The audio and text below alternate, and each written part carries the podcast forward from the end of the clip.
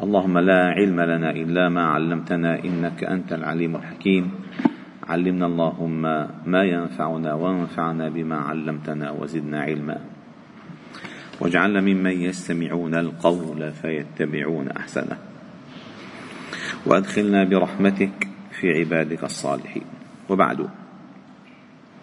فلا نزال معكم أيها الأحباب الكرام في مجالس القرآن ضمن دروس قرآن الفجر. وقد وصلنا إلى قوله تعالى في سورة آل عمران في إخبار الله تعالى عن الجزاء الذي أعده الله تعالى للمتقين الذين ينفقون في السراء والضراء والكاظمين الغيظ والعافين عن الناس والله يحب المحسنين. والذين إذا فعلوا فاحشة أو ظلموا أنفسهم ذكروا الله فاستغفروا لذنوبهم ومن يغفر الذنوب إلا الله ولم يصروا على ما فعلوا وهم يعلمون أولئك أي المذكورون سابقا أي المذكورين سابقا أولئك جزاؤهم مغفرة من ربكم وجنات تجري من تحتها الأنهار خالدين فيها ونعم أجر العاملين. هذا الجزاء الذي أعده الله تعالى لمن تحققت فيه هذه الصفات. ولكن نذكر أن أول ما ذكر الله جل جلاله في هذه القضية قال وسارعوا والمسارعة هي المبادرة هي السباق هي الحركة الشديدة. للوصول إلى الهدف. هي مسارع سارع فهذه المسارعة هي عمل. هذا العمل عند الله تعالى هو نعم أجر العاملين. هي نعم العمل المسارعة. فالإبطاء الإبطاء أو التؤدة في كل شيء خير إلا في عمل الآخرة. كما ورد في الحديث. التؤدة كلها خير إلا في عمل الآخرة. ما تأخر سارع بادروا بالأعمال.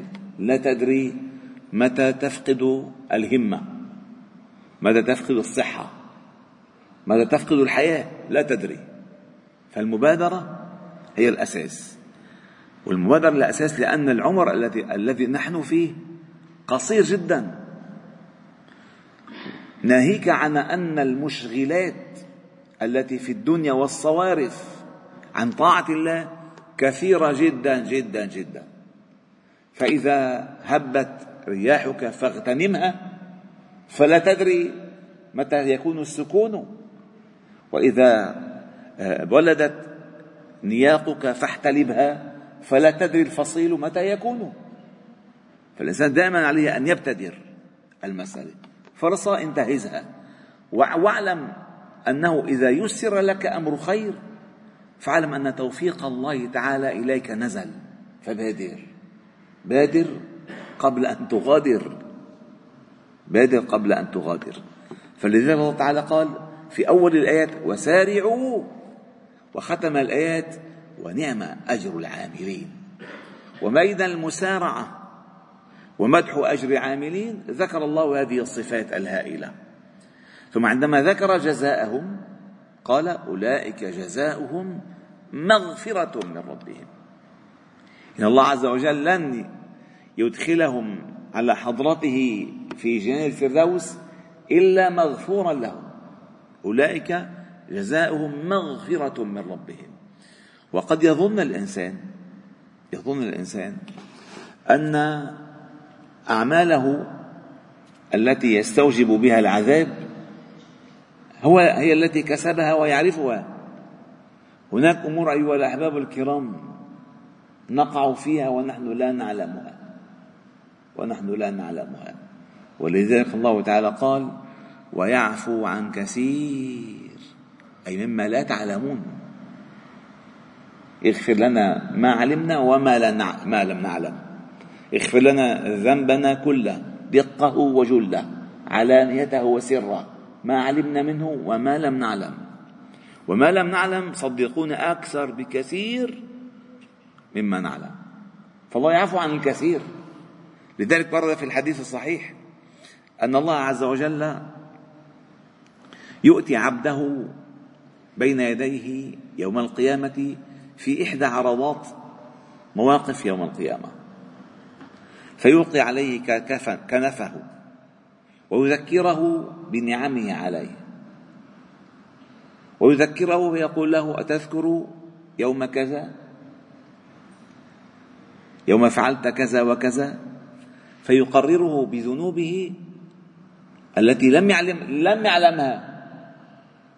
فيوقن أنه هلك هذا العبد. هو فكر جاي حوله معه 12 حجة و16 ختمة قرآن وإلى آخره. لا. لا في شغلات كبيرة. ظننتها صغيرة وهي عند الله كبيرة. فيعرفك الله تعالى بها إياها بك إياها ثم تقر بها وتوقن أنك هلكت. فيقول الله لك. الحديث صحيح.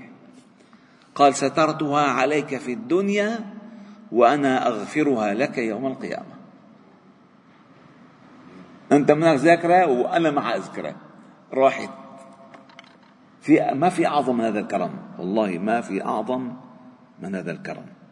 ولولا تعلق القلوب بهذا الكرم من علام الغيوب لهلك الناس جميعا. والله العظيم. هي تسمعون عن تسمعوا عنهم بالقصص إنه والله كان مثلا يذكر الله فغشي عليه. والله حق لنا كلنا أن يوشى علينا. عندما نذكر عظمة الله وسعة رحمته مع تقصيرنا وغفلتنا فعلا أنه قد الله رحيم. وتذكر الآية إن الله يمسك السماوات والأرض أن تزولا. ولئن زالتا إن امسكهما من أحد بعده إنه كان حليما غفورا. أي حليم بكم غفور لكم ولولا حلمه ومغفرته لسقطت السماء عليكم. وخسفت الأرض من تحتكم. ما بتشوفوا؟ إذا عم يصير بالعالم علماء الأرصاد اللي هن متابعين ودارسين بهارفرد وإلى اخره وكامبريدج والى آخره وكيري وجلافش كيري؟ كل ما مستغربين إنه هذا الذي حصل. غير معهود. غير معهود في ليبيا. في ليبيا ليبيا. أن تأتيها هذه الأمطار والفيضانات. الفيضانات أكثر من خمسة ألاف قتيل إلى الآن. بساعة. بساعة. خلصت من المغرب حولت على ليبيا رايحة على مصر. الله يسيرها يعني. هذا خوف. يعني لما لما يأتيك الحدث أنت الآن حي. من زمان نحن بعد ما يعرفوا ما تصير قضية ب 40 يوم يعرف العالم شو صار هونيك. يأتوا المسافر يأتي المسافرون. أما الآن بتتابع بتتابع. لك البنية نزلت. لك الحي منطقة شوشة شوشة بالشو اسمه بالمغرب. القرية قرية كلها من طين ولبن وحجران بسيطة. راحت كلها كلها كلها كلها كلها.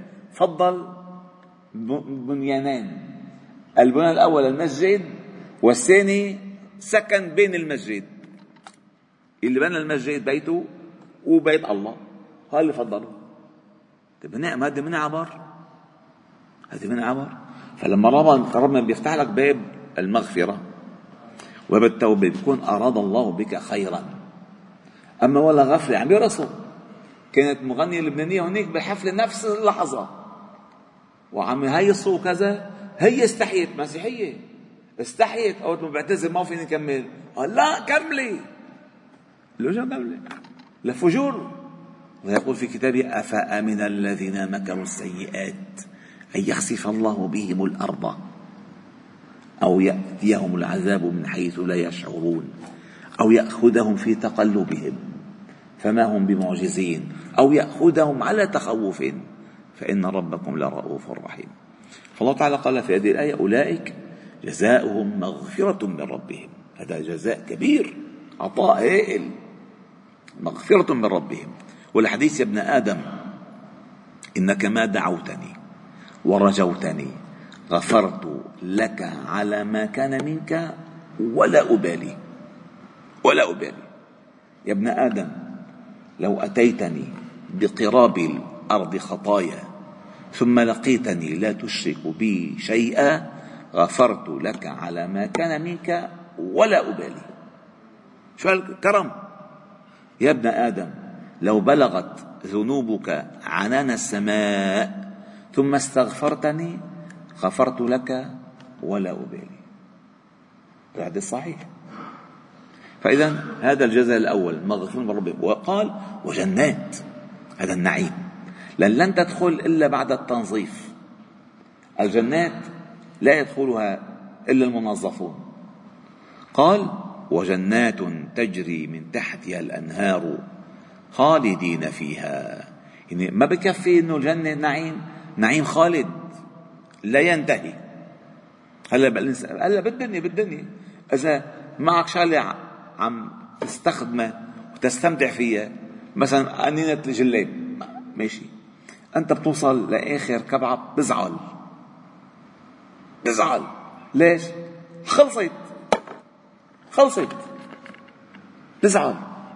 أنت مثلا عم بصلي صلاة حلوة مثلا واستمتعت بالصلاة خلصت بزعل ما لك فيلم مبسوط.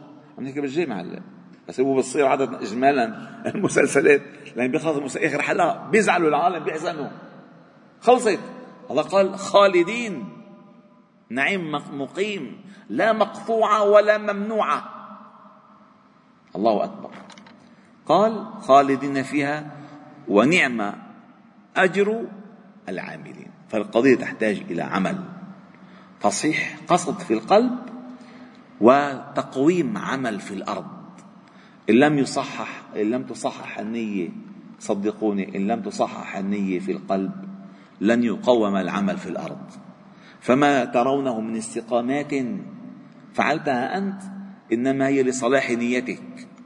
فصلاح النية يعكس يعكس عمل موفق من الله عز وجل.